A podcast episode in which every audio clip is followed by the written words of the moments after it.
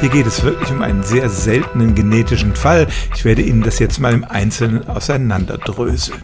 Zunächst mal braucht man einen Elternteil, in diesem Fall einen Vater, der eine Chimäre ist. Das heißt, in seinem Körper befinden sich zwei unterschiedliche Sorten von DNA.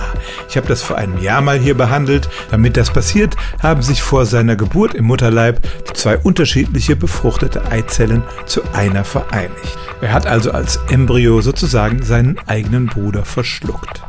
Dieser Mann hat tatsächlich zwei unterschiedliche Sorten von Sperma produziert und als das Kind dann geboren war und man einen Vaterschaftstest gemacht hat, stellte sich heraus, dass er nicht der Vater war. Das hatte natürlich nichts mit einem Seitensprung der Mutter zu tun, sondern wie gesagt mit dieser seltsamen Mischung zweier DNA-Sorten. Der Mann war sozusagen der Onkel des von ihm gezeugten Babys. Und der biologische Vater, der ist zumindest in biologischer Reinform niemals geboren worden. Stellen auch Sie Ihre alltäglichste Frage unter stimmtz.radio1.de.